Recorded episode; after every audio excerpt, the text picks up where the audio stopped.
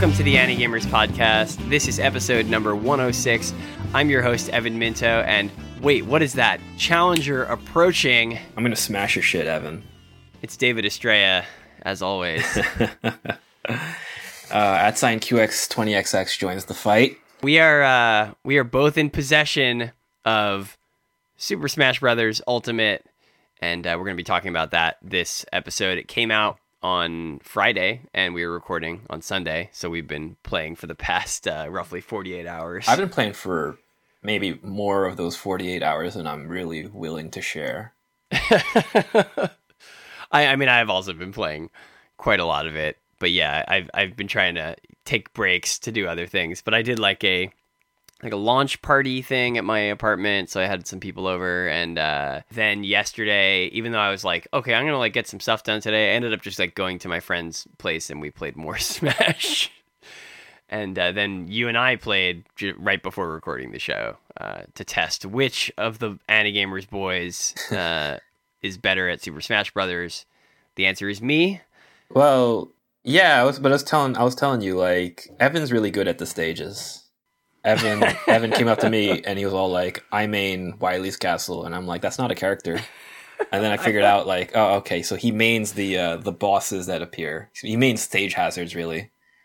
Basically, uh, let's uh, let's get into that uh, in just a little bit because we actually have a little bit of news. I know last episode was a news heavy episode, but there's been some we got more news, kind of related follow up news that's worth more news. talking about. Last episode, you may remember that we talked about some Netflix announcements. Uh, we talked about their license of Evangelion and the Cowboy Bebop live action series. And they announced a couple more things, uh, two CG projects actually in the past couple days. The first is the Knights of the Zodiac Saint Seiya, like that's the the title they're using. They're using like a colon, so it's both of them. Series, which is an anime. So it, it's it's got some interesting stuff. It's like it is a Japanese production. It's a Toei animation production. It's a remake of Saint Seiya, uh, but it's got like a, at least one U.S. producer attached, and I think pretty clearly they're trying. You know, they want they were like you know trying to sell it to a an international audience, right? So they've got like a sort of Hollywood, like an like an L.A. based producer on it, and Netflix is licensing it. So they they put out a trailer for it. Uh, I think you haven't seen the trailer, right, David? No, I was like during this whole time I was like trying to like muster up some excitement, but I'm, you know, 3D Netflix, uh, yeah. American involvement. I'm like not, you know, I'm not into it. so I, I gotta say the CG doesn't look terrible, which is not super surprising because it's from Toei's CG department, which is actually quite good. We talked about Shinji Aramaki last episode. Are we going to talk about Shinji Aramaki again? Actually, we are. Uh, but that's that's spoiling God. it a little bit. He didn't work on this, uh, but to- I think Toei's animation department, uh, CG animation department, is the one that made that Harlock movie that he worked on, and, and that one looks really really good. So I think they're actually some of the better CG animators. They also did um, Kado, the right answer, whatever it's called, um, which was like a TV series that also has some very good CG. So I think they're they're kind of like people don't give him enough credit. Like Toei actually makes some pretty good CG, but that's not the real uh, the real thing going on here that people are uh, are talking about. It's the fact that they they regendered a character. Uh, so one of the so like Saint, Saint Seiya Knights of the Zodiac is one of those. It's probably the most famous, I'd say, of the the boys in armor genre yep. from like the 80s, right? So it's a bunch of like the genre in general is general. It's like five ish boys with color coded suits of armor, generally themed after some kind of mythology. Uh, but yeah, so they all have different like themes. Like like the main one is like the Pegasus Knight, and there's there's a bunch of other shows that have various. You know, some of them will pull from like Indian mythology or whatever. But one of the key things about the genre is that it's boys. It's typically boys in armor. There are, there are very strong female characters in Saint Seiya, but but they're not the main boy team. You're here for the boys. I see what they were going for here. There's a long thread from the U.S. producer who suggested this, but one of the the boys, the the more kind of uh, effeminate one named Shun, they just changed him into a girl. Straight and up. yeah, I mean, the thread from this guy, like it's like it, you know, this is made by Toei, but apparently this U.S. based guy who works at Toei or works with Toei was part of the production process, and he suggested, "Hey, what if we change the what if we change Shun into a girl?" And you know, he was. I think he probably meant well. It seems like he was trying to be like, "Oh, well, we, you know, it's it's 2018. We can't make a show that's like all boys. That's gonna look like we're excluding people." They didn't. It, it almost seems like they didn't really look into their market for this. Yeah, and I think it kind of ignores the f- it, it I got to say it's it's very like short-sighted because yeah, if you if you are paying attention to the way that like the anime that the way anime fans work, I think anime fans have kind of different expectations there than like, you know, U- US media consumers where Yeah. where they would be like oh, you can't just have all boys, right? That's obvious. That's like sexist, and there's going to be, and, and I understand why people come at it from that perspective, because, like, yeah, you want to have good female representation in shows. But in a, in a lot of anime, the shows that like women like to watch are oh, at least at least a lot of straight women are all boys, right? Like, it's- yeah. I like to I like to go up to this guy and be like, "Have you heard of the Idol Master side M?" Right, exactly, yeah. be- like, like, have you do you know who is buying into that? it's kind of like a like it's the limitations of of the the Bechdel test kind of way of looking at things, right? Which is like a very simplistic way of looking at how well you know kind of gender diversity is represented in stories, and it you know I find that the Bechdel test can be really useful, but it's it's an incomplete analysis, right? It, it only gets you so far. Yeah, and so it's just it's kind of cooler to have a male character who's like extremely conspicuously you know not he's not like he's just much more effeminate. He's kind of different just a different representation of what a male character can be in that story which i think is more interesting than just making him a girl right? And it's just like, is it just gonna be like one girl on the team of four boys? right exactly it makes her look like a token character actually And again, I mean, it's just he used it as an example the fact that, and I I don't really know much about this series, but uh, apparently they they they gender swapped a character in Battlestar Galactica who used to be in the original series was male, and then in the the remake was female. But now you're bringing up American. I don't know if that's American. That could be like Canadian or whatever. But I'm I'm just assuming it's not Japanese. It's not.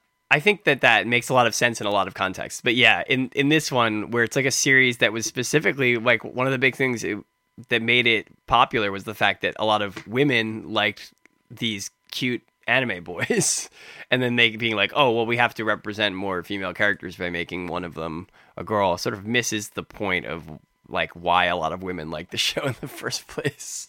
And also, like you know, like from like an angle of what the fans are into and what they do, like they would they would make their their sexy little comics about the boys Right, right. getting into sexy situations, and well, now that there's a girl involved, like, oh, uh, I imagine a lot of the uh, Saint Seiya people aren't going to be into that. Yeah, exactly. It's kind of it screws it up, right? It's got to Yeah. be got to No, have just the boys.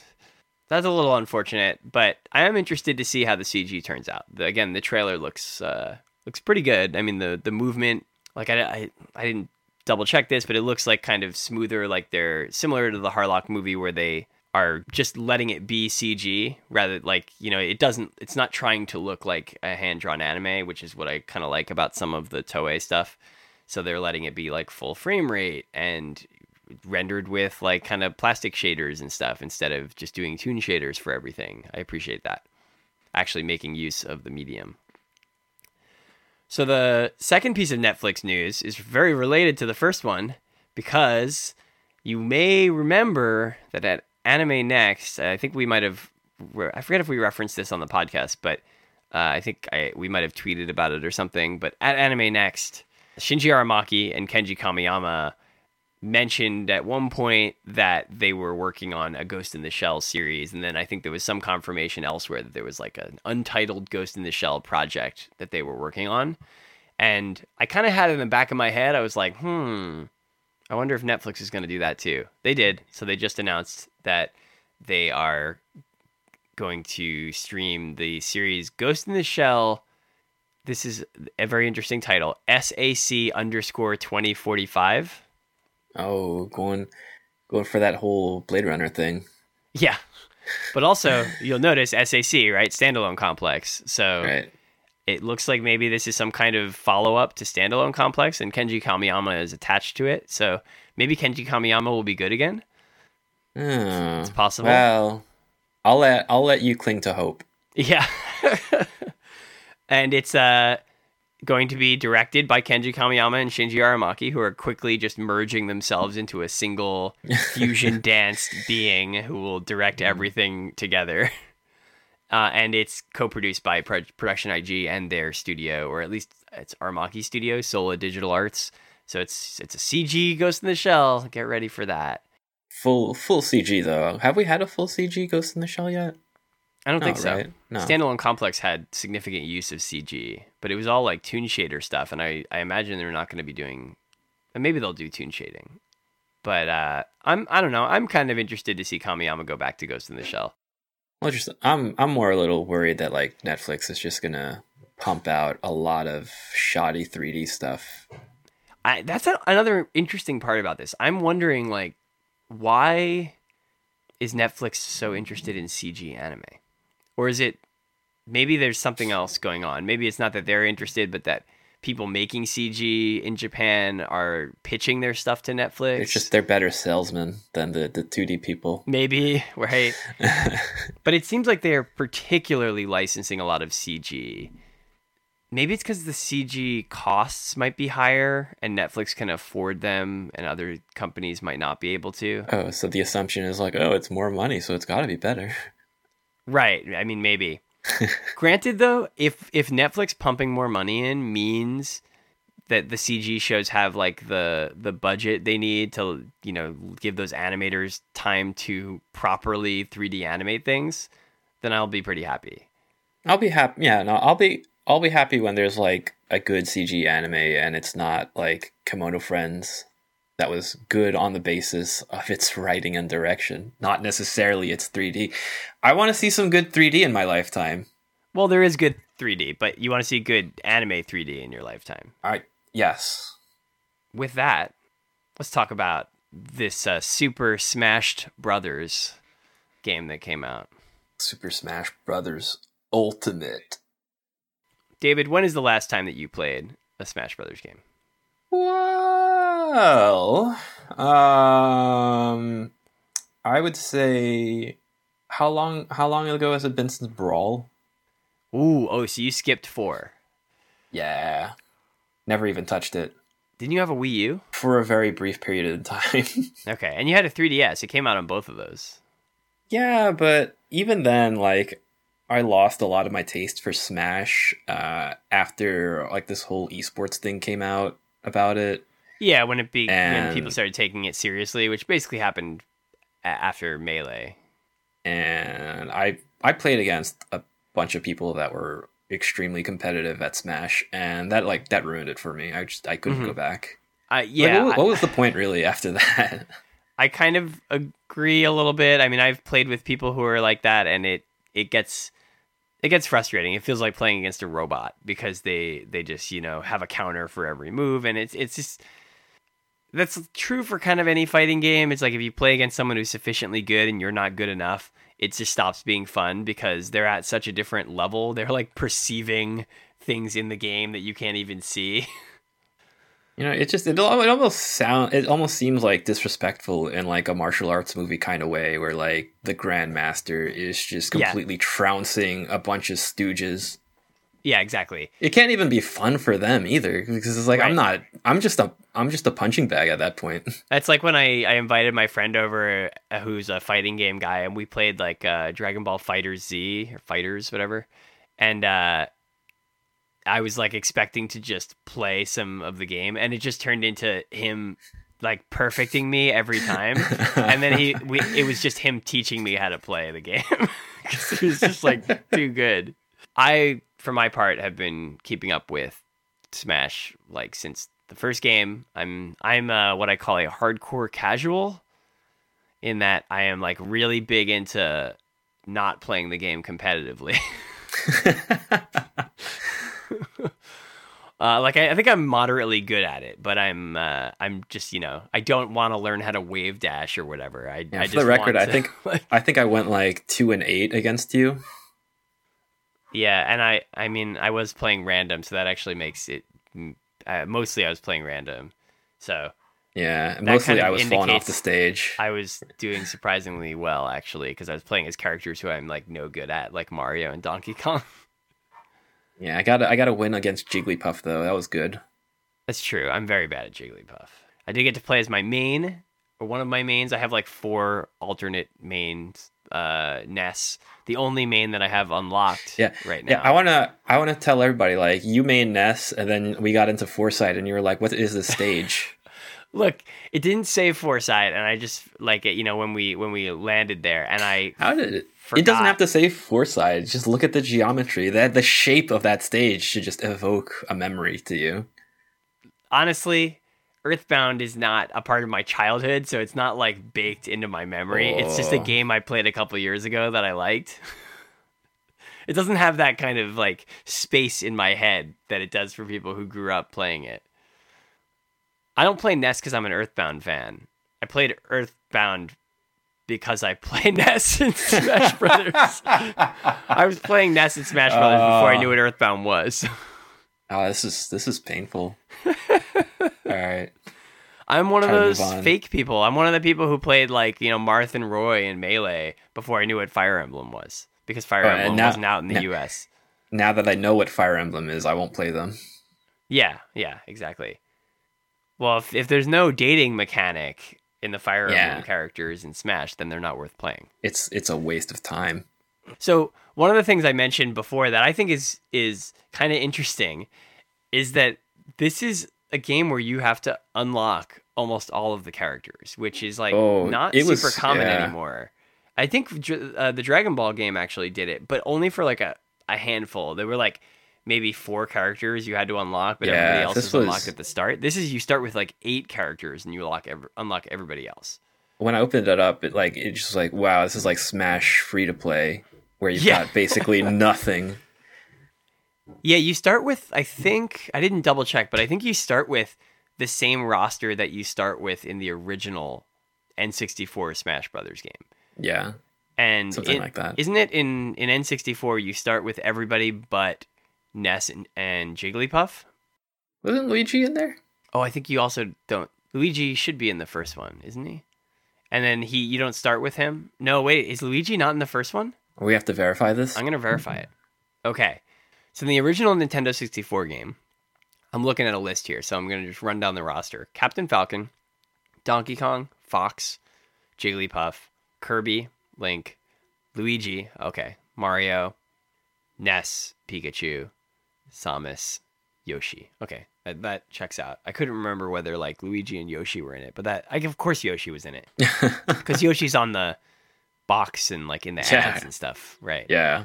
I remember those ads. You remember those ads where they had them like the characters in like mascot costumes? Yeah, dude, that was each like other up. Yeah, I love that. when I saw that, I was like, I got to play this game now. But I'm pretty sure that like Jigglypuff and Ness weren't weren't unlocked at the start. No, they were not. So I think they did the same thing here, where it's like all of the original N64 ones that are not unlocked. That's who you start with. Everybody else has to be unlocked, and you ha- you have unlock them by like either these like challenger approaching things show up every uh, after like every like ten minutes of of like time in a match, or you play like the story mode and you can find them in there. And the game has what 63 or 65 characters? Uh, we mentioned in a previous episode because we talked about some of the news around it. It's called smash brothers ultimate because it has every single character who has ever been on the smash brothers roster so instead of you know what they usually would do is you know cut characters sometimes they take them they'd put them in one game they take them out the next one they'd add them back uh, there's none of that every single character who's ever appeared in the games is in this one. Plus, they added new ones. So there's a lot of characters to unlock. There's I'm a lot of not game. even halfway there. I don't think. Yeah, it's hard to it's hard for me to tell like at what point am I halfway. I don't even think that there's going to be a halfway point that I'm actually going to perceive. Say like this is it. This is the halfway point. Even if I get like all the characters, I still feel like I'm going to be missing something. Yeah, it's a it's it is kind of interesting to me to have to do that like grind to unlock characters in Mm. in like a 2018 game and and with this many characters, right? Again, it's not like the a couple extra ones like in the Dragon Ball game. Uh Yeah, it's like the majority of the roster needs to be unlocked. yeah, so it's like I saw somebody posting about uh you know some tournament that was being held where the the people running it needed to go through, you know, 10 uh copies, like 10 switches or whatever and unlock every single character in them, which just sounds like hell on earth. And it was like what done in a day. Yeah, I guess so. I mean, there's ways you can do it. You can. I, I I'm I. I guess you can just run a bunch of like CPU matches or something, or you think you need to have a human player, but you could probably just let a CPU kill a human player over and over, and just like let that run for ten minutes, and then. But then, the thing is, when it says the challenger approaching, you you don't just unlock the character. This is like a classic thing in in Smash Brothers. You have to fight them and beat them or else they kind of like get shuffled back into the deck and then you you have to Mm. like go go unlock them again later and the ai in this game is i I- i don't i'm not the only person saying this because i'm generally bad at games but uh, other people tend to be agreeing with me that it is like some of the most difficult and just you know the best ai uh, that they've had in a smash brothers game in a while it seems like it's know, been it's like- trained on like like pro players or something because it's doing all sorts of like you know sort of sophisticated moves that i only see Oh. from people who are competitive players See, but Sakurai doesn't recognize competitive pro players. yes he does or at least that's nowadays that's the does that's the gist that I got. Like every every little tweak and change in Smash was just to make uh make it more inconvenient for pro players to play the game No, the way that no, they want to play it. No, in this one they actually added I like what I got the sense that they were doing is adding tweaks that were sort of opening up space for both kinds of players. So they you know, they added things that would like let you kind of play more casually, but then they also added things that made like, you know, 1v1 matches kind of more conducive for uh for competitive players. Things like the um like even just UI stuff, like they do the the overlay with the the stock, like showing the stock for each player, which is like clearly intended, uh, like that that happens in one v one matches only. Like it's clearly intended for people who are playing, you know, in some kind of competitive way where there's people spectating, and it's like designed for that kind of scenario. All right, so no so no more uh tripping that you can't turn off. Yeah, I think they took the tripping out. Actually, Tri- people hated that tripping in uh, what in Brawl. Oh, tripping. Brawl was the one that really split people, right? Because it was the one that came out after Melee, and Melee is the one that all the competitive people are obsessed with. So it's like Brawl added things like the characters randomly tripping, and people just exploded. They could not handle it. Yeah, I mean that is kind of a bullshit mechanic anyway. It is a little bit. It's very Mario Kart. Like they kind of Mario Karted it. Yeah. They Yeah. put things in to sort of randomize it so that it's not pure skill, and that drove people crazy. Actually, I have so I have some friends who are who are melee people, and yesterday they were like I hung out with them after they came back from a Smash tournament, and I didn't even ask because I just assumed it was a Smash Ultimate tournament, and then they mentioned to me it was a melee tournament.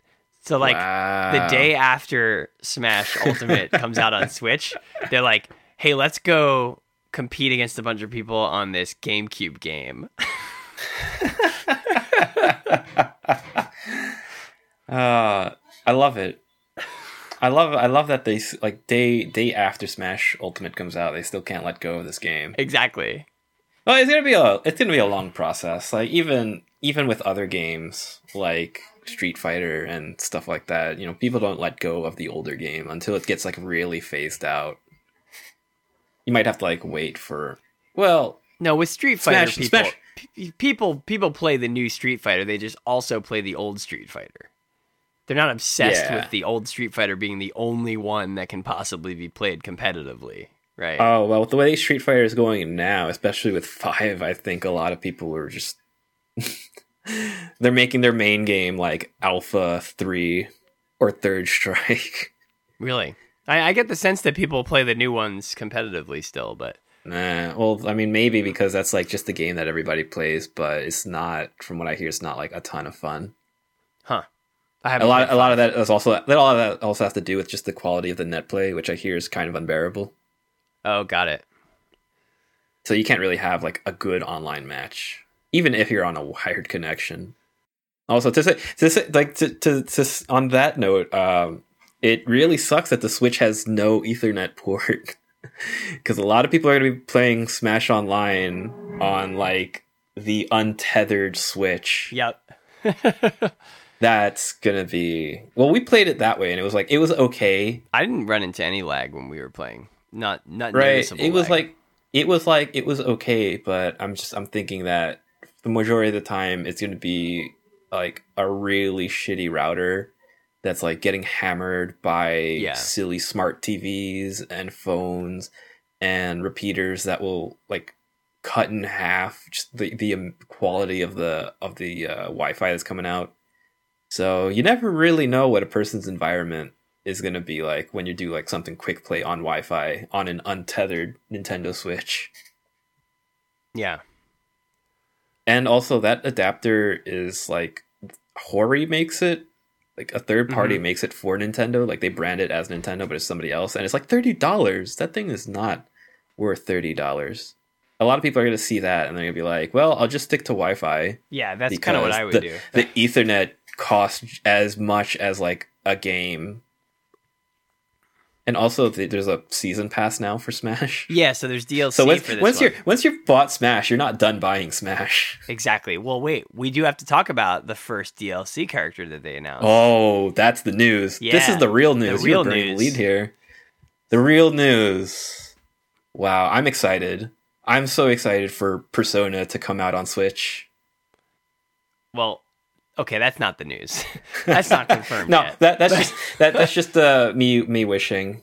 Well, anyway, uh, Persona 5's Joker, who's the main character of Persona 5, is the first premium DLC character for uh, for Ultimate, I can't believe that they're putting the dang Joker in right? uh in Super Smash Brothers. I I hope they're gonna have the Heath Ledger one, the Jared Leto one, the Uh, Jack you know the Jared Nicholson Leto one. be cheaper. Yeah.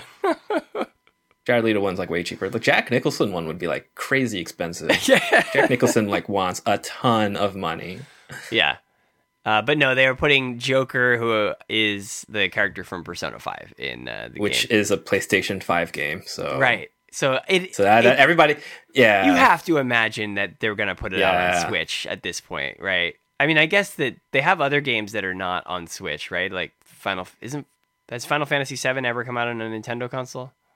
Uh, they just announced that Square is putting all of their Final Fantasy games on Switch. Oh, okay, like, okay. So A while ago, so so there is it, it's it's gonna be in. Yeah. yeah. Okay, so I mean, Cloud Cloud was already in on Wii U, and Wii U didn't have Final Fantasy VII or any of the Nintendo consoles, so there is a precedent for them putting characters that are in games that are not actually on their console.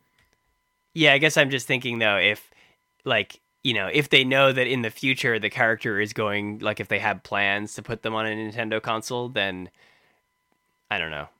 I kind of imagine they would not put them in Smash Brothers unless they like kind of were confident that the company was going to put the game on a Nintendo console at some point soon. Yeah. Right. What would be very disappointing though is that there's this thing called Persona Q on 3DS or whatever it's called, like that like Persona dungeon crawling thing. Oh, okay. and heard it's got it's it does it does have like I think there's a there's a new one that's gonna have the Persona 5 characters in it and I'm hoping that it's not like oh because it's on the 3DS yeah, game yeah, that it counts.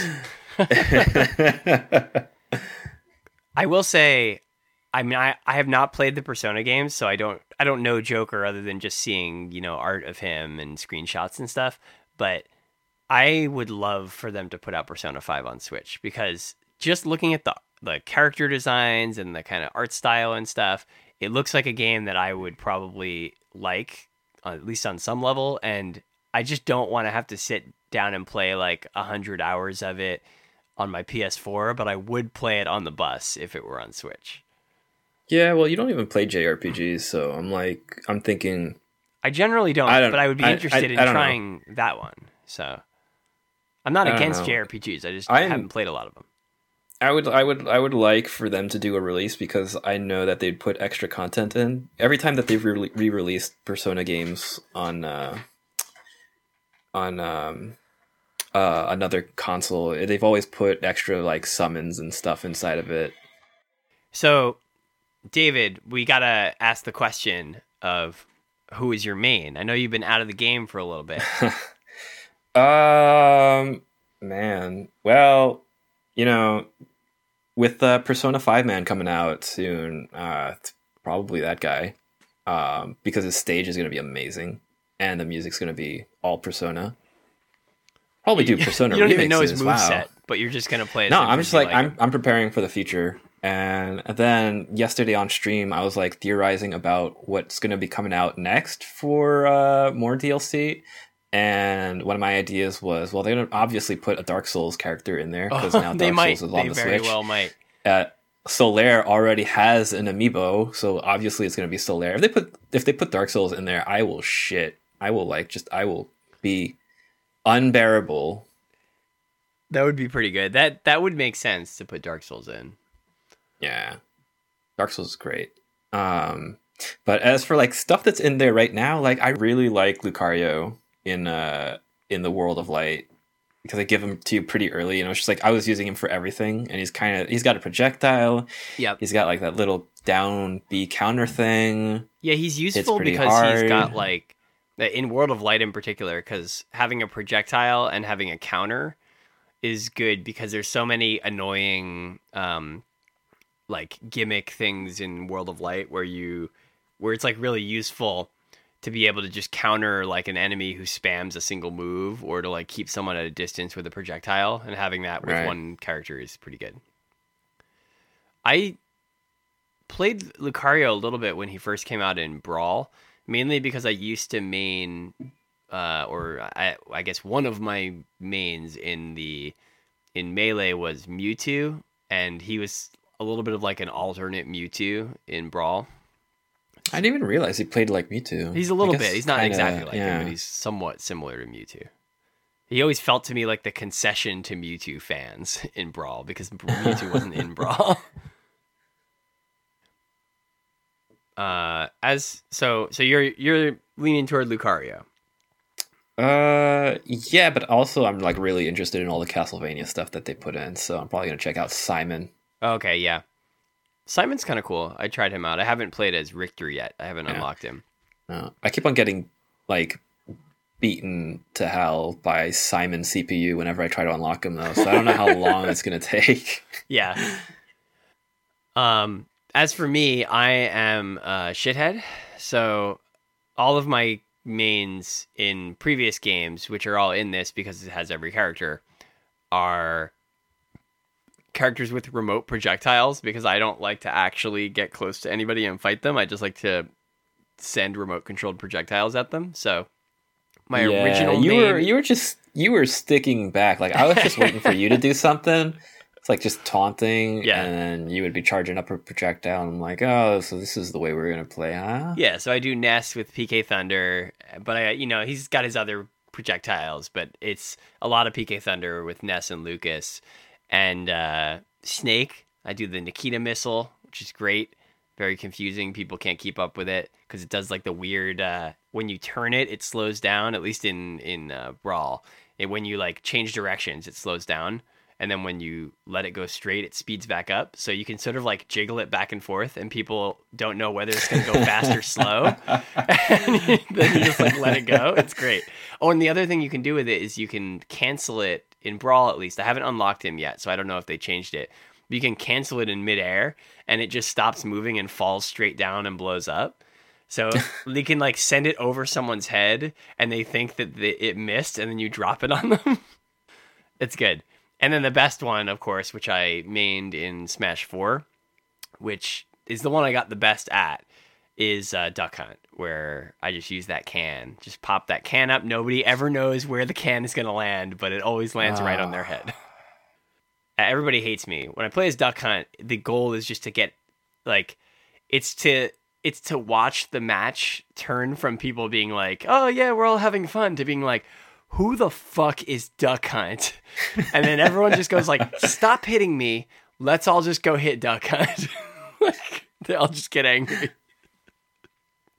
They go on a duck hunt hunt to murder me. It's it's it is Right. like uh, it's like the end of Watchmen. It's like I unify the entire match, and everyone just decides that it's time to like they- they're not going to fight each other. They're just going to kill me. Yeah, I hate I hate that smug look on that stupid duck and the dog. That's what makes it so good. Is it has like the shittiest taunt also. So like you kill them with the the I always I kill them with the can, and then I do the taunt where it like the the dog like holds up its hand to its mouth and goes like. it's great. Apparently, a very low tier character, like one of the worst characters in Smash Four, according Oh, to hope so. competitive people. Yeah. But that's the thing. No, because it's so low tier, they never expect you to play as Duck Hunt, so they don't know Ah. how to play against Duck Hunt. Yeah, that's the, that's the thing about low tiers. is When you play randomly enough, then nobody has uh, like a scenario to to act on when you're just being an ass. yeah, I also do find that there's like there is kind of like legitimately some very good stuff about Duck Hunt because he has three projectiles that go at different arcs. This is like the most technical I get in Smash Brothers. So it's like you can you can shoot the can up in this like high arc, but then he's got the the clay pigeon, which is like another remote control projectile that he throws out at like a really shallow arc. And then there's the gunman where you like drop the gunman from like Hogan's Alley or something and it shoots like a bullet straight ahead. And so they're all at slightly different arcs. So if you're throwing them all out consistently, people like, you know, they're like, "Oh, well I'm to like go under the can." But if they go under the can, they get hit by the clay pigeon, but then if they like go under that, they get hit by the uh, the gunman, and it's like you know you, you it makes it difficult to like actually move in on duck hunt if I'm keeping all the projectiles flying at the same time, or like slightly staggered. So it's like you know you jump over the gunman, but then the can hits you in midair. I didn't really notice like characters that were like, "Oh, this is the worst character. This character is completely uh, non-viable." Hmm. I won. I won an ace matchup in uh, in story uh, with Pichu. So I think Pichu's supposed to be good. I feel like brawl players were really into Pichu, or not brawl, sorry, melee players. No, I think melee It's players are into Pichu because like it's like it, it's just a meme. Pichu, Pichu's just a meme I think- because he takes damage. He takes damage with all his Oh, attacks. that's And he- right. but it- the thing is, just he- he's small and hard to hit. hmm hmm Yeah, actually, I played against you, and I was what Samus, Yeah. and you were Pichu. You're like gonna spam. You're gonna spam your uh your cannon, and nope, just sailed right over my head. yeah, if the cannon, if I did the small version of the cannon shot, then it would just go right over Pichu's head. I was so angry. uh, we we should uh, mention World of Light, which is kind of a very World weird, interesting idea. Uh, So this is the adventure mode, the kind of story mode of it, where basically Sakurai, uh, the the director of Smash Brothers, and also uh, I think he's the ori- is he the original creator of Kirby? He's Yeah. one of the main guys on Kirby, at least. Uh, I think so. yeah. Yeah. So basically, he gets to live out his dream because everyone's just always yelling at him to make a new Smash game, and he's like, "All right, I'll make you a Smash game. Here's the story mode in which I fucking murder." Every character except for Kirby. Kirby is the only one left. Kirby is all that you get. He had a he had a he had a beautiful explanation as to how Kirby survived. Wait, I didn't read that. Why, why did Kirby survive? Kirby survived because he is a being of pure light.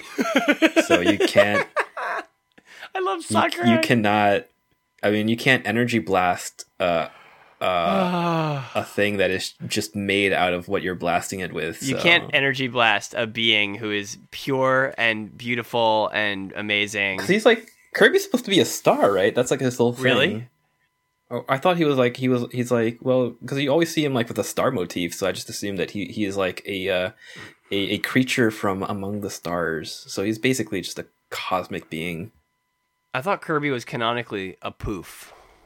No, no, he's uh he's got a whole st- dude. He had a Saturday morning cartoon. Like there's a lot of Kirby lore to be to be dug up. Um. So anyway, World of Light is basically like all of the characters get absorbed by this light. It's like a. It's, basically uh, Avengers: Infinity War, except instead of half of the universe, it's everybody but Kirby. Yeah, and uh,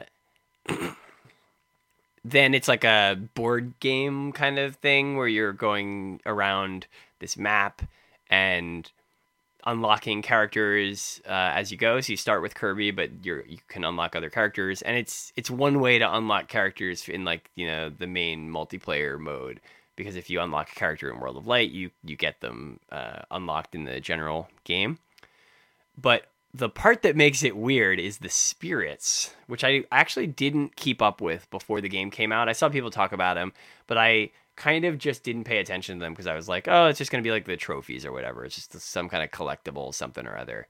Uh, I didn't realize how integrated they are in the story mode. Yeah, they're very important. So they're basically the same thing as like the tr- trophies from the older games, which are kind of just these collectibles with little, you know, bits of trivia about games. So it was like for for stuff that didn't that isn't in the actual game, like not non-playable characters, but as like you know these collectibles where it's like Snake is in the game, and here's like a collectible for Otacon, right? Mm-hmm. Uh, but in this case, they actually have like a gameplay mechanic because they are. Yeah, Otacon gives you the sword. Oh, really? Yeah, no, you start. Yeah, I didn't not- get him yet. Oh man, yeah, you can uh, you can start out matches with an item equipped, Mhm, mhm. or you'll you're uh they put a lot of environmental hazards in, like winds, and players can't swim, Yep. or floors made of lava, and then some of these uh uh spirits will render you immune to like those sort of hazards. So something that's ace difficulty just because of the wind, you might want like instead of trying to pro it and beat the beat that uh, that spirit like without the proper uh, equipment like you might want just want to like backtrack and find some good some good uh, spirits to actually get through some of that stuff Yeah, it's kind of like a, it's kind of an It's like. RPG mechanic kind of thing. Right. So the, Yeah. the spirits, yeah, you can kind of equip them, and they give you stat boosts, like increases to attack and defense, or various things like that. They start you with an item, they make you immune to a thing.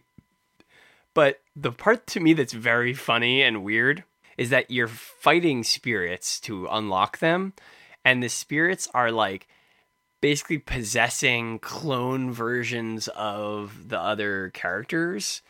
Mm. And it's this weird thing where it's like someone coming up with a almost like a fan fictiony way of creating a character who's not actually in the game and putting them in it. So it's like, oh, what if uh like Rayman was it? actually I don't know how they did Rayman, but it's like, what if Goomba was a playable character, right? And it's like, oh well Goomba's not Yeah. in the game. And they're like, well, get this. It's five tiny red Donkey Kongs in a Mario stage, right? And it's like these these like gimmick things to sort of emulate a, a character who's not actually in the game. Yeah, because like melee, like like Bra- uh, Smash has always had like the weird gimmick matches since the beginning. yeah, yeah, that's true. But I really, I really, I really like that they're tying it in with a bit, a bit of like uh key art from Yeah. from a series, and it's just it's possessing one of the actual fighters that are in the game. Like sometimes I'll be in. I'll be in a matchup and it'll be like a boss from Yoshi's Island or something Yep. And I'll be I'll be doing I'll be doing the the fight and it's not until like 10 seconds that I realize like oh wait it's it is like trying to copy the exact format of fight from the game that I remember from like 20 years ago. One of them, which was actually very frustrating because I was having trouble figuring out how to beat this move, is Juri from Street Fighter who has those Oh, like circle Bayonetta kicks, one? and it's Bayonetta, but she spams her side B, which does a circle kick. Yeah, a lot of people had a, had problems with that, That one. one That's like really that's the tough. ear- that's an early Yeah. and that's an early one too. I beat that by playing Lucario and just getting really good at parrying every single one of her circle kicks. yeah, but it's uh it's good that there's just so much so many gimmicks because then you can play a character and be like, I know that this move is very viable, so I'll just get really good at it. I mean, yeah, I was talking to a friend yesterday. He had a good point that it it kind of works as a way of like getting you better at the game because it like if you know it gives you here is a CPU who's going to spam one move over and over and it's like okay you got to figure out how to counter that one move and like any good you know fighting game player needs to know that kind of thing right like because that's like that's how they that's what makes them good at it frankly is the fact that like they can adapt to those situations and they're not just going to fall for like a single spammed move over and over right that's one of the Yeah. attributes of a good fighting game player Although some of these moves are like just insane, you can just get juggled. Uh, the yeah i mean that was my problem with the bayonetta one was it just was juggling me because it does a it does like a low kick and then right after it does this like big circle kick that has like a wide area of effect and so it's just like if you mm. block the one but you miss the other you get juggled up and then she just as soon as you land back on the ground hits you with it again and just juggles you back and forth I didn't. I didn't have too much problems with that, but that might have been because I was a Juri main back in Street Fighter Four. so i also main Juri in street fighter 4 actually yeah, Juri's great. Yeah. it was Juri and Sakura, i didn't do sakura i did Juri and cody in street fighter 4 i think Cody. Yeah, cody's cleaned up now right now he's a he's like He's like a what, mayor. The mayor. Yeah. He's the mayor. You know, that's He's had that's, a whole. He's had a whole character arc. that's cool, right? I mean, Yeah, uh, I think Juri is still like an asshole though. yeah, she's still like a uh, an the a murderous Korean in like a very obvious racist caricature. like not a good look for you, this Japanese game dev. Well, Capcom Capcom's been like at least a little bit racist in all their Yeah, games. That's just what exactly. they. That's just that's just the Capcom spice that they throw in. Just a little bit of racism. Uh, A little little bit of spicy. yeah, it's true though that like Street Fighter has always been a, a bit of a racist. Uh, it's just it's all just Yeah. racist I mean, look at, look at Yeah. it. Look at it. They, they made they made the the one Brazilian fighter like this hulking green beast. Yeah. But That's one thing we could say for Smash Brothers. Not racist. well, with the amount of Street Fighter stuff that's in there, Well, they have like two of the least racist Street Fighter characters. I don't know. I picked up I picked up Yakuman player who looks like a racist caricature of a of a Chinese person. so I Uh. guess I meant the playable ones, which is Ryu and Ken. yeah, Which, frankly, putting Ken in is lame. Like, if you were going to put another Street Fighter character in, it should have been a more interesting one. Because Ken is just Oh. a, a clone of Ryu. Well, uh, I it makes a it makes perfect sense to me though because like you've got players that are like devoted to to Ryu or they're they're Ken That's fanatics, true. That's true. even if they are basically Same. the same character. That's just it's Street Fighter. Street man. Fighter people, Can't- yeah. All right, I think we should uh, answer some questions before we get out of here. We got some Smash questions. Uh, two of these, or uh, yeah, we have two Smash questions from our lovely patrons over on our Patreon, patreon.com slash anigamers. If you give $2 or more, uh, you get on this uh, patron exclusive question list. Here's one from Anazal. I'm giving my uh, this game to my son as a Christmas present, uh, but the guys at the store were trying to sell me on DLC for extra characters, which I assume is the the Fighters Pass, which they also tried to sell me at GameStop. Should I pay for it, or are they unlockable eventually? Uh, also, does the online suck like most Nintendo games? Well, you Well- can't unlock the DLC by playing through it. It's not like um like I don't know Overwatch or something, right? Where you're where it's like you can pay to skip the line, but otherwise No, it's not like loot boxes. yeah, it's not a loot or box anything thing. like that. It's uh, these are exclusive to like the DLC.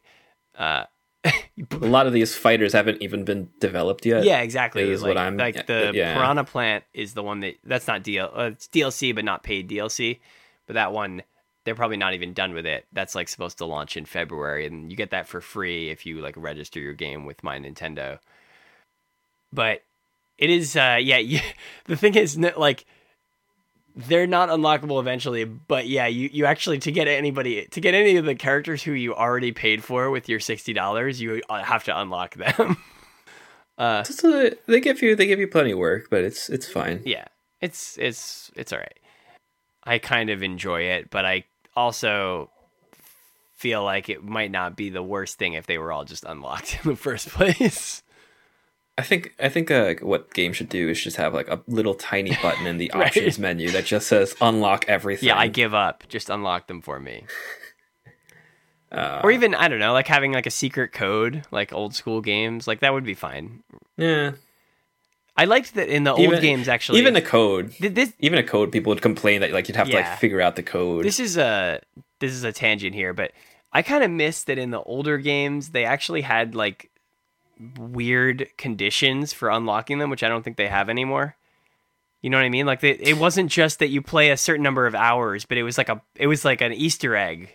I was like, I was convinced, like, I was trying to do like weird stuff, like set everybody to like 999% damage, Mhm. uh, put like as many, as many, uh, characters in there, like set stock to a random number.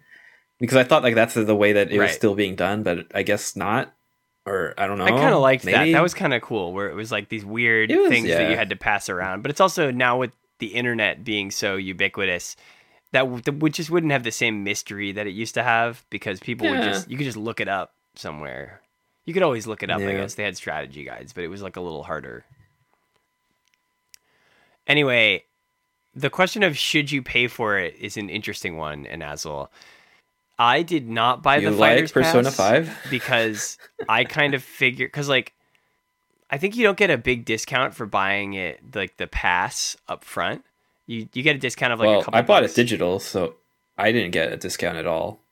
Or No, I, there- I there's a slight discount dis- if you buy it with the fighters pass. I'm saying, like like if you buy the the sort of season pass thing or the fight the the pass that has Oh, all no, the no. DLC. Like that's what that's what I'm saying. I, I, I didn't see any discount. I think it might have been like a dollar, like because the, Yeah. the pass is twenty five and the game's sixty, but together it was like eighty four.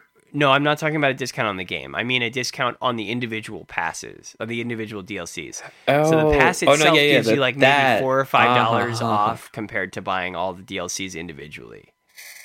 Yeah, no, it makes a ton of sense to just buy the the pass over individually. But only if you are confident you're going to buy all of the DLCs, which I am not. Like I'm not confident. I might buy all of them, but I don't know yet. I'm I'm Am the I- jury's still out. I would I, I would buy that pass, but I just know that like two or three of those characters are going to be like from Fire Emblem. I feel pretty bad about giving Right. Fire Emblem any more of my money. They're all from Fire Emblem. Four of them. The only one that's not from Fire Emblem is Joker. Yeah, Joker Joker was just a feint. It was like the that's that's the Trojan horse to get people to buy the pass because that came out before Yeah. the, the the trailer for Joker came out before the yeah, it, the it was at the out. Game Awards, which is the night before, or two nights before Smash launched, I think.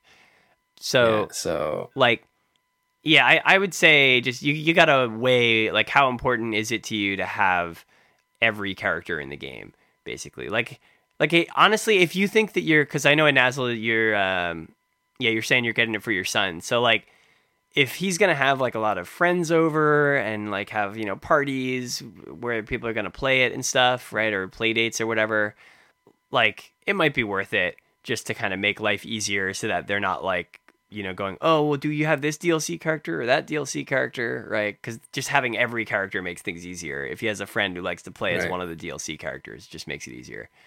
Uh, for me uh, I just uh, like I'm kind of you know pinching pennies on it where I'm like, eh, I don't know if I'll ever play as Joker. Maybe if I have a friend over who wants to play as Joker, it'll be worth buying it.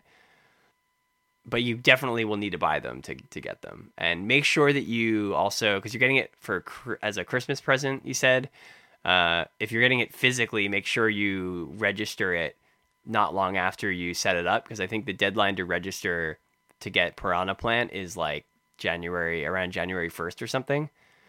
No, it's the end of Oh, January. it's, okay, okay. But just make sure you register it before then, because the Piranha Plant is free as long as you register the game.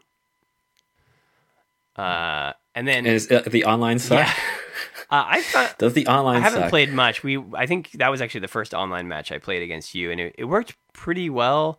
Some of the UI is a little confusing on it. I wish it just mirrored the standard UI a little more. Yeah, because they like they they like throw you into a wrestling ring or something Yeah. like that. It's got like a thing where you're moving your like token around. You put it in the ring, or you put it in like the spectator stands.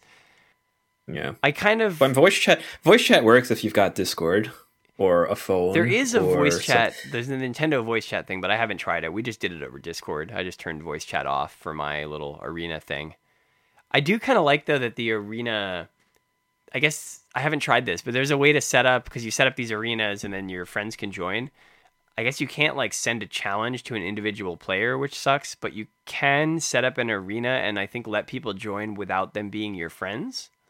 I would much rather have like an invitation to Smash. Yeah, I, I agree. But I I think that setup is is nice because it means that you can do something like set up an arena and like post it on Twitter and just be like, "Hey, come fight me, Twitter followers," right? Without needing Yeah, and you set things like private or public, Right. so it's like if you don't want any pub- public randos, you can just have the little code. Exactly. So I, th- I think that's that's kind of nice because it, it's a little uh, better than um, than needing to like friend everybody before you invite them or something, or just make a public one, right? What one of the problems I think is we're going to run into is like we're going to have a lot of arenas and not a lot of people looking for Mm. arenas. Maybe, yeah. Because I think I think it's still like the the etiquette hasn't been established, but like without the ability to send an invitation Hmm. to actually play the game with somebody else, like it's just either we had to go on like line or Discord and be like, hey. Uh, Exactly. Get into the get into the arena. hmm Step into the arena, bro. Yeah, I really wish it just even if you still had to make the arena, you should just have an option to send an invite for someone to be like, join this arena, right? Yeah, that's just that's weird. To a, you're already friends with them, why not? Like, what's the problem with being able to send an invite? I don't get it. But otherwise, I'm. It seems okay so far. We got a question from Lauren on the Patreon. Instead of who do you want in Smash, who do you want to leave the roster? Fire Emblem, please. All of Fire. Emblem, go.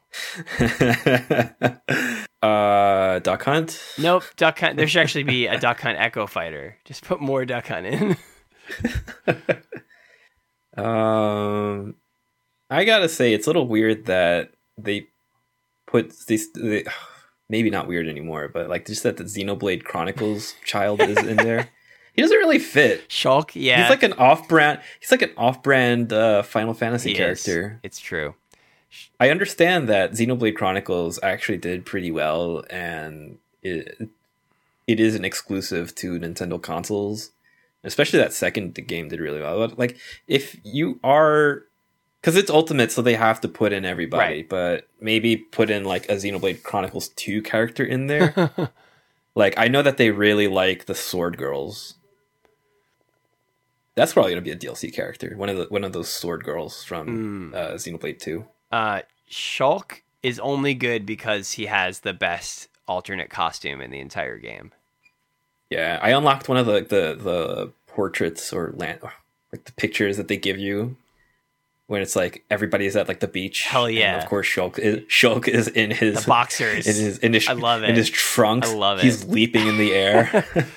I've, I think I've, I forget if I mentioned this before, but I yell at anybody who plays Shulk if they don't immediately switch to that costume. I just go like, "You're not allowed. You're kicked out of the game unless you play as Shulk in his boxers." House rules. Uh, I don't know. Let's see. I, I do agree. There's too many Fire Emblem characters, and they're kind of.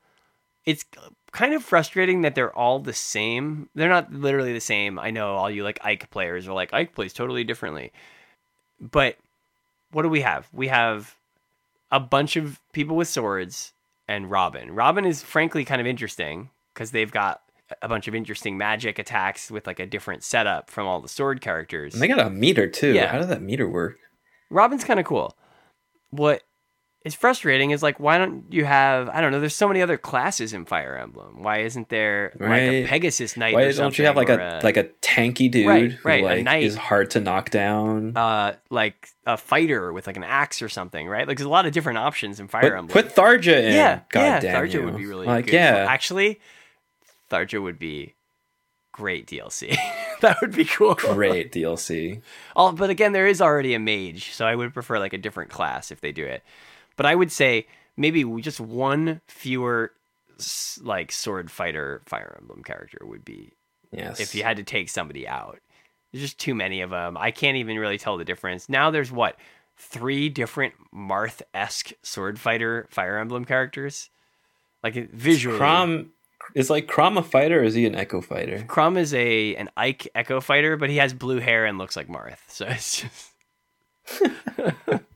I don't even know if I'd be able to tell the difference between Marth, Lucina, and Chrom, like, you know, when they're all running around on stage. Yeah, when like they whenever like the the camera Right. zooms like way back for some reason. Also, actually, that does remind me, uh the the cowards at Nintendo did not put the Lucina wearing the mask pretending to be Chrom uh, pretending to be Marth costume in the game. That would be great. Yeah, no, that I mean that's like your first image of her, Yeah. so why not? And it like looks cooler than the other one, frankly, because she's got a mask. really and The mask is cool. Yeah. All right, one more Patreon question. This one is not Smash related. It's also from Anazel. This is uh, related to last episode. Uh, he wanted to see if I would answer his Twitter question, which was uh, about Aramaki and Kamiyama. He uh, wanted to know why people don't seem to question why CG anime is so bad sometimes to the creators. Do you not want to offend them, or is it one of those things where they won't let you ask that? This is an interesting question about like sort of interview process and and just the way that we decide questions and stuff. I okay, so I write all the questions that could be offensive, and then they get passed through the the Minto filter, uh, and that's how we still get interviews. So I leave a lot up to Evan's discretion and his wise judgment. So considering that we're still in the game, that uh, we're obviously doing something right. We- We did ask a somewhat pointed question to Seiji Kishi years ago about it. Like it was, we tried to be polite about it, but it was definitely a question about like, hey, this stuff is a little weird. Like, why did you do it? Why? What led you to this decision? like, I know that everyone likes to be all punchy about this stuff online, and it's you know funny to make jokes about it, but when you're sitting in front of like the person who spends their life making cartoons and it's like their biggest sin is that they made a cartoon that didn't look that good it's like is it really worth it to yell at them about it like right, Right. I like I like I like to think of it as like would I walk up to this person in a subway and tell them, "Look, dude, your cartoons are weird and not good, and here's what you can be doing better." No, because like we don't know each other like that. You know, we haven't gone out to drink at the izakaya and like just gotten stumble drunk and really gotten to bond. You know, only only if we were like blood brothers could I really come up to these people and tell them like, "Listen, Knights of Sidonia, what is the deal with that frame rate?" Yeah. I think when you're interviewing them like there's got to be some amount of respect for the fact that like they're doing the work right? They're making the shows. And even if they don't make the shows perfectly like we're, i'm not there to prosecute them for making a show that i didn't like. I'm there to get an interesting answer out of them. So sometimes it's worth it to like push a little bit on a question. But most of the time it's like you just want to get them to talk about it right? And in there and we, you don't need to in, interrogate them you just want to get them to explain their reasoning so sometimes like i think there's a valid question about like why didn't i ask about like uh, why their CG looks bad, at least in a nice way, in my uh, Aramaki and Kamiyama interviews. Part of the reason in that particular case is because I had like, uh, it was actually me and Ink. We had like 10 to 15 minutes each with, with each of them. So like there was not a ton of time to ask questions. I asked questions about CG, but but you'll notice my questions are like, why did you choose to go into CG, right? And Mm. I could have tried to like critique their their work, which I wouldn't have really done, but I could have tried. I guess I could have tried to ask in more detail about like the way it looks and why it looks the way it does. But frankly, that would have been like a follow up question I would have done if I had a half an hour interview. But like it, it, I find it it's a little better to start with something that's more like, oh, like let's talk about your your approach to this, and then we can get into the technicals if we have more time. But yeah, I mean, I don't know if you're if any of you out there are you know running your own blogs and doing interviews and stuff just uh, remember like these are people right and they they they do this for their job and it's not the end of the world if they make a cartoon that looks bad. Like it's and it's your job as an interviewer just to get them to to get them to say something interesting about the work that they do not to like crucify them for work that you don't like or something. I i'm also like worried just like because there are a lot of third parties involved in trying to get uh, like from us to them, like to get in the, the room mm-hmm. together.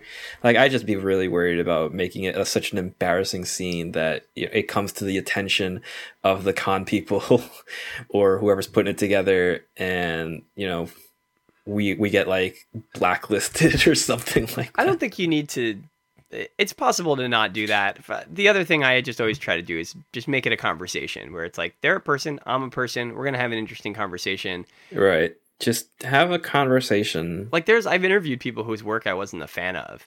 Frankly, we did an interview I did one at Fanime with um, Yoshihiro Watanabe, but not the one that speaks English on Twitter that people are friends with, the one who does uh, porn artwork.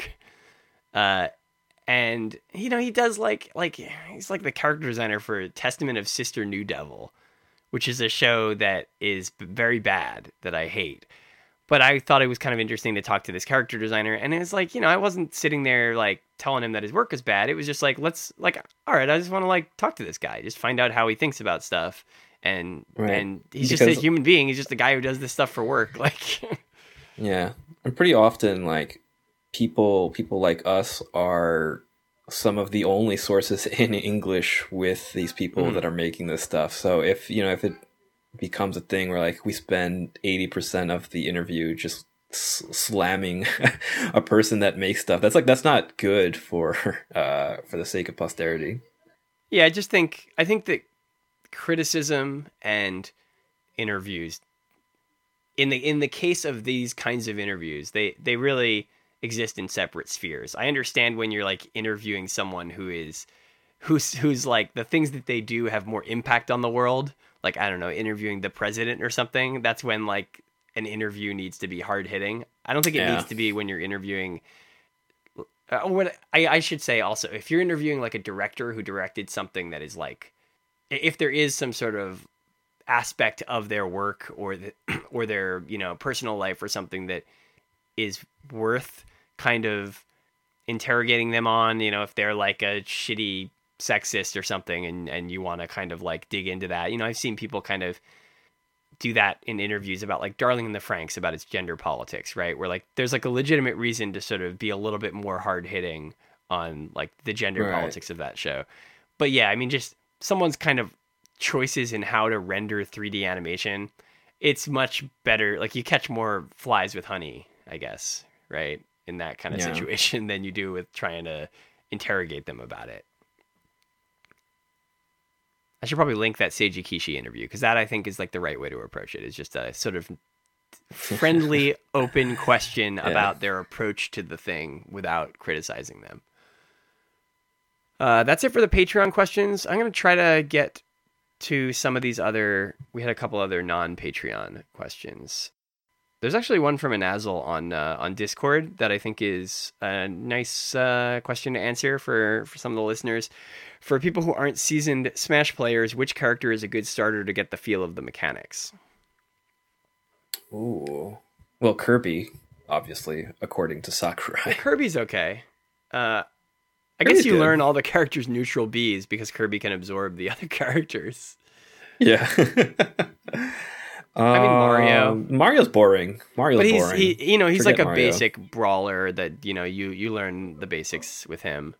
Yeah, he's, he's got a he's got a projectile, but unfortunately, his little counter thing is kind of useless. It just like turns you around, or it reflects Turning around though, it is it is annoying when you get caught up. I did that, get you like, with that. multiple I played you were Lucario, and I Yeah. kept getting you with the I couldn't really. with the cape. I haven't played like a Mario. The thing that you have a lot more experience than I do with multiplayer, Right. so I'm not really sure how like the human brain works. I'm, I know how the CPU Yeah, yeah. brain works, not not the Yeah, human I just brain. what I kept doing to to get you was I just ran straight into you, and I was like, oh, he's gonna try to hit me. And I know exactly when he's gonna try to hit me, so I'll just throw the cape out the moment Yeah. I get to him. I'm and then very- you just turn around. I'm and very easy to read. you. Yeah. I'm like I'm like charging up Yep. when you are like two platforms away from me, and I'm like he's gonna wander into my smash attack. Um, I think Mario is pretty good. Um, Link is probably also. I mean, most of like the the early characters are pretty good starters. I also think like, frankly, Marth and Lucina pretty simple. You know, just like hitting people with swords. Like there, there's not a bunch of weirdness to their attacks. Like characters to avoid would be like Yoshi is very strange. Uh, like any character who doesn't have a real um, recovery. That's that's one of the main things I think. So like any character who their their up B doesn't actually like launch them up at all. Like Ness. Ness, yeah, Ness is kind of difficult because you need to you need to aim PK Thunder to hit him in order to get a recovery. His second jump used to be so good. yeah, yeah. Though I, I didn't really get that feeling this time. Like uh, Jigglypuff also doesn't have a recovery. Kirby, Kirby actually like, the wait, same sort of Kirby Kirby's not a great one because Kirby's recovery can totally screw you over if you're not good Yeah, because it because you get like it slows well down. it goes up and then back down. Kirby's up B. Yeah. Oh yeah, it's one of those. so it's like really yeah. dangerous. No, but he still he has like he has like like a bunch of like just regular jumps though. that's true. Right, like like Jigglypuff. So like he's he's floaty, a little floaty. I think Peach isn't a bad one either. Peach yeah, is good. she's a, she's got Peach is she's very good. floaty, and also has a good recovery and has like you know she's pretty Yeah. basic in terms of her like attacks and stuff. She's got you know solid brawling stuff. I don't know. Yeah, those are those are generally some good ones. Maybe Fox. Fox is pretty good. Captain Falcon. oh, Captain Falcon. That's a good yeah. starter character, actually, Captain Falcon. The only thing to keep an eye on with him is it's easy to launch yourself off the stage with your your down B or your side B. Uh, actually, let me just run down these Discord questions. Uh, Jose Sketch says, "So there's no more Smash after this one, right? Is that what I'm getting from Sakurai?" He's referencing a quote where Sakurai uh, said, "The Smash series may continue in the future, but I don't know if we'll ever be able to pull this off. So I really hope you'll enjoy this iteration of the game." It sounds like the what's like Sakurai does the Miyazaki thing, where every time he finishes something, he goes like, "Oh boy." Well, I'm retired now. I'm never doing this again, and then he comes back out. Granted, I think that Nintendo maybe is forcing him to come back out, and I would like Sakurai to just like get some dang rest and not make another game. He looks Yeah. older, which is a, a strange thing for me to say because Sa- uh, Sakurai never looks older. Yeah, He's not supposed to age, but I think the level of work involved for this It- one. I mean, he talks about it a came out on lot. It sounds like he he really and he and the rest of his team, right, are just working crazy hours on these games. Yeah, but like the- what Brawl got delayed a Yeah. bunch, and this one came out right when they said it was going to come out. Yeah, I remember everyone was saying like, "Oh, December seventh, huh?" So can't wait for it to come out in 2019, and then it actually came out. Um, I think it would just be more of a logistics problem with the amount of licenses floating around. And you know, you can sign people on for one game. That doesn't mean that they're completely signed on for the next one. That's true. Yeah, it is pretty impressive they managed to get all of those characters back, right? Because they probably had to renegotiate Yeah, like, those what, rights, Like a thousand songs, something like that. stages. Yeah, All those different characters. because it's easy for the Nintendo ones, but the third party ones are like, you know, there's a there's a lot now, right? I mean, there's Cloud, Snake. sure- yeah, even even if they want like even if they want to get all in, it's still it's still a lot of work just to uh, secure it and make sure that they they get in. Mhm. So uh, Arametha on uh, Discord asks, uh, i- so if five is the culmination of the last four Smashes, what would a reboot of Smash look like? I feel like they're all Sakurai wouldn't yeah, be there wouldn't be Sakurai. I feel like they're all basically like reboots, right? I mean, there's no continuity. Uh, so I don't know, how, like, how would you even reboot it? Like, hmm, maybe they make it like a real fighting game, like a side, dis- you know, nah. 2D fighter. I wouldn't. I would. I would. I would be very hesitant to even touch the the the fundamentals of that game. That's the thing. Yeah, I just because at this point it's so established. It, it is that that is Smash Brothers when you look at it. it's at not a it. game that I can imagine else can being it. reinvented in like a Breath of the Wild style way. And I think content wise, mm, it'd be that that I mean that'd be tricky. Like maybe there's like a more focus on third party characters. Yeah. But then it's just it's more of like a kind of theme thing. You know, where you just push more like crossovers, but it, I guess you could you could change probably have to mechanics be- in some ways. You could make it um like you know more like a like an anime fighter where like the standard mode is that you have like multiple fighters you swap out or something, right? You could change some of those mechanics. Actually, you know what would be interesting? I, I'll say uh a 2D Smash Brothers. So not necessarily like a 2D fighter, like still the same basic mechanics, but if it were all rendered in like cartoon 2D. Uh, no, oh wow, no, I was thinking more like Smash Brothers, but it's like it's basically a Mario game. Oh, like a platformer, not a fighting game. Like That's yeah, like interesting. left, yeah, yeah, yeah. like left, left to right, up and down. That's an okay. Yeah. So I think if it, I'm gonna say if they rebooted it, I would want to see it be not even like a you know whatever it is a fighting party game or whatever. Like I would actually want them to just make it a like an action adventure game or a platformer or something. Just like go all Yeah, in, like just really- completely change the genre, but keep all the the This cameo characters from other stuff. The World of Light has a lot of nice RPG light right. stuff inside of it. Now let's see like what you can oh do wait, when you go a little yeah, bit no, ma- just make it Kingdom Hearts. it. Just make it an RPG. Get Square Enix to an make action it. RPG or whatever Kingdom Hearts is. Yeah. Uh, Mickey, Mickey smashing Mario. That would be wow. Yeah, I've uh I think I think I've I think read that the fan reboot. fiction Just Kingdom- Kingdom Mickey smashes Kingdom Mario. Hearts. uh, now we know what you're into, Yeah. Evan. Yep, that's the reboot. Square Enix makes uh, uh, Super Smash Kingdom Hearts. It would be just as dumb as like watching Mickey be super serious, where it's like, "Oh gosh, we've got to go stop the evil guys," but it's like Mario being like, "Mamma mia, the world is being destroyed."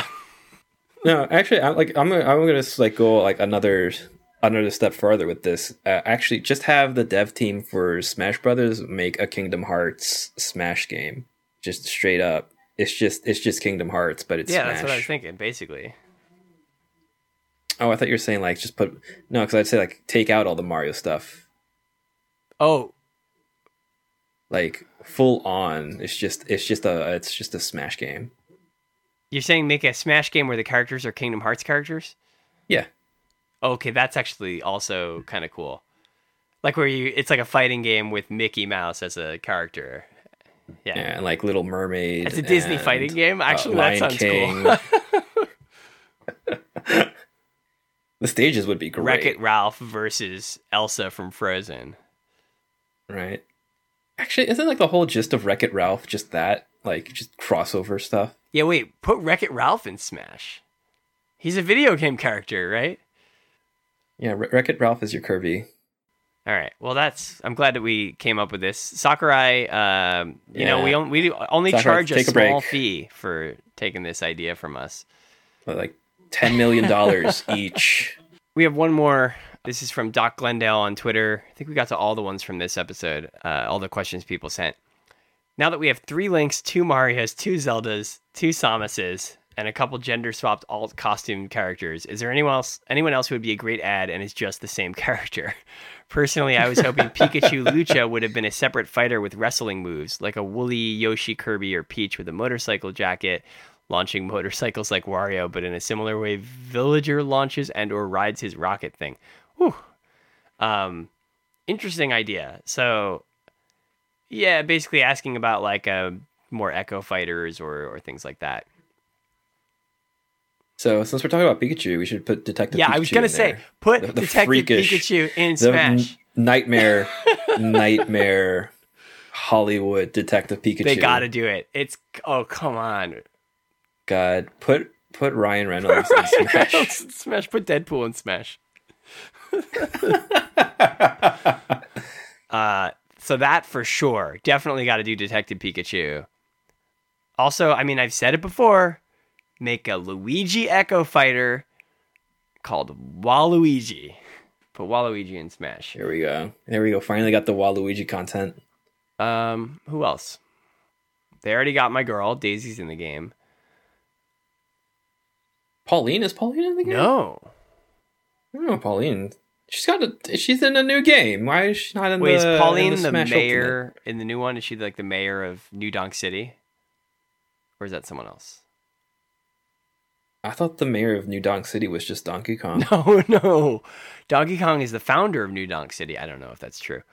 I think Oh. it's isn't that isn't that Pauline, the the lady I, know, mayor? I haven't. I haven't played. I haven't played the game. Uh, I forget if that's her. Pauline is the princess from the original. She's the original princess, right? Before, uh, Yeah. Before, Well, princess. If we're like talking about like Disney princesses. Sure. or she's the. I guess maybe not a princess, but she's the lady that Mario is is saving, right? The initial damsel in Yeah. distress. Okay, yeah. I so guess, Pauline yeah. is the mayor of New Donk City. That that's what they brought her back for in uh, in Mario Odyssey. That's what I thought. I thought that was her. Yeah, she's in the game as like a background character in the the New Donk City level. But yeah, make Pauline playable. Sure. Actually, wait. Cappy Mario. Like they don't really use Cappy at all. Oh, you'd have to like, make a whole new moveset Exactly. though. But that would actually be kind of cool a- that's to have like Cappy Mario. That's that's a DLC character I could see people getting mad about because it's like it, it's it's a, it's like minimal effort for Nintendo. Not even minimal effort, but people would perceive it as minimal Okay, effort. wait. I'm gonna I'm gonna come up with like- a move set for for Cappy Mario, but it's really only one move that matters. His neutral B, he throws Cappy at whoever's in front of him and possesses them for like two seconds, so he can like th- two or something like that. People would just be launching themselves off the off the stage. Yeah, exactly. It's like he just he has like two seconds to run you off the stage. I wouldn't want Mario to be able to get his cap back if he does that. That's so cheesy. I think it would be cool to have a Mario that has like a possession mechanic with Cappy. Ah, that's tricky. Yeah. Because then you'd have to assign controls or some AI for. No, you just have to control Mario. The only way I could see this feasible is like if it's CPU controlled for a little while. Oh, maybe. Because in a one-on-one match, it's like just throw the cap at it and walk off the stage. You could also do. I could think of a bunch of cool Cappy moves because he's got so many cool like acrobatic moves in Mario Odyssey, where he's like jumping on Cappy and stuff. Because you can do like the moves where you throw Cappy and you jump and you hop on it. Like that could be an up B. It, it, could make him like you know have roughly the same kind of like A attacks, but then his B attacks could be totally different. That'd be kind of cool. I think the problem that more people would have is like that Cappy would be talking nonstop during the whole fight. Doesn't he? He, he has that like Yeah. garbled speech. Tom Nook, Tom, the who would he be? he could probably play like Villager or like Isabelle.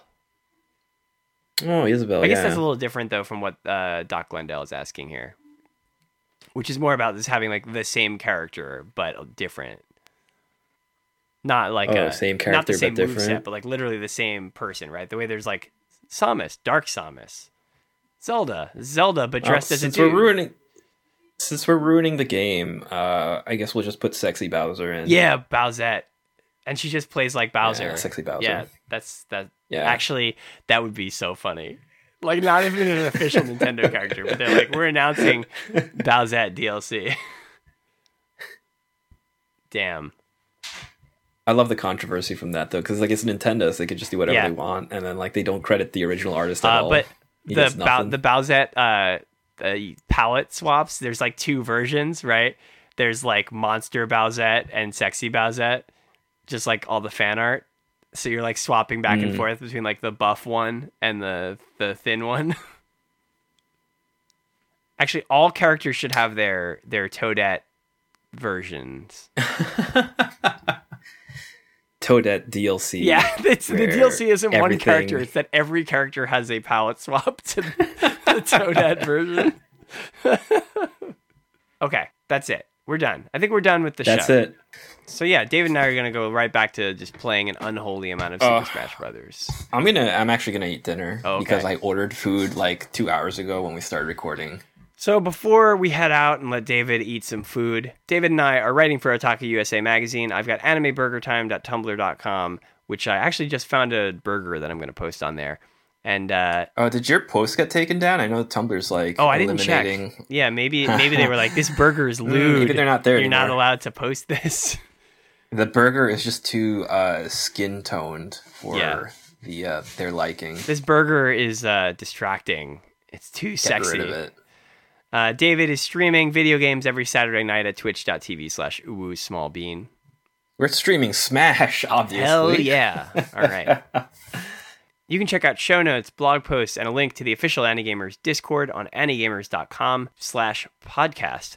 We also have a Patreon, as I mentioned before. Support us on patreon.com slash anigamers to get into that priority question list and to access bonus articles and podcast episodes, including a companion article that goes along with every podcast episode.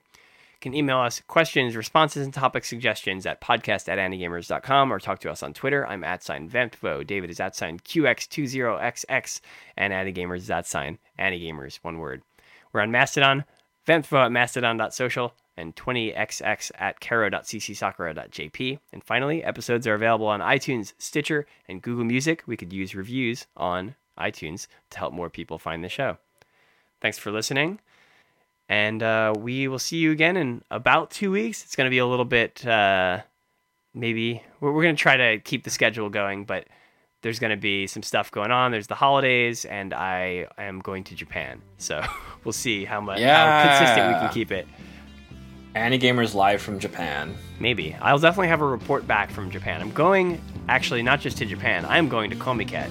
So I will definitely have a report back from Komiket. Pornography Mule, Evan David, you want any porn? You let me know. Uh, I'll let you know today. All right. Later. See ya.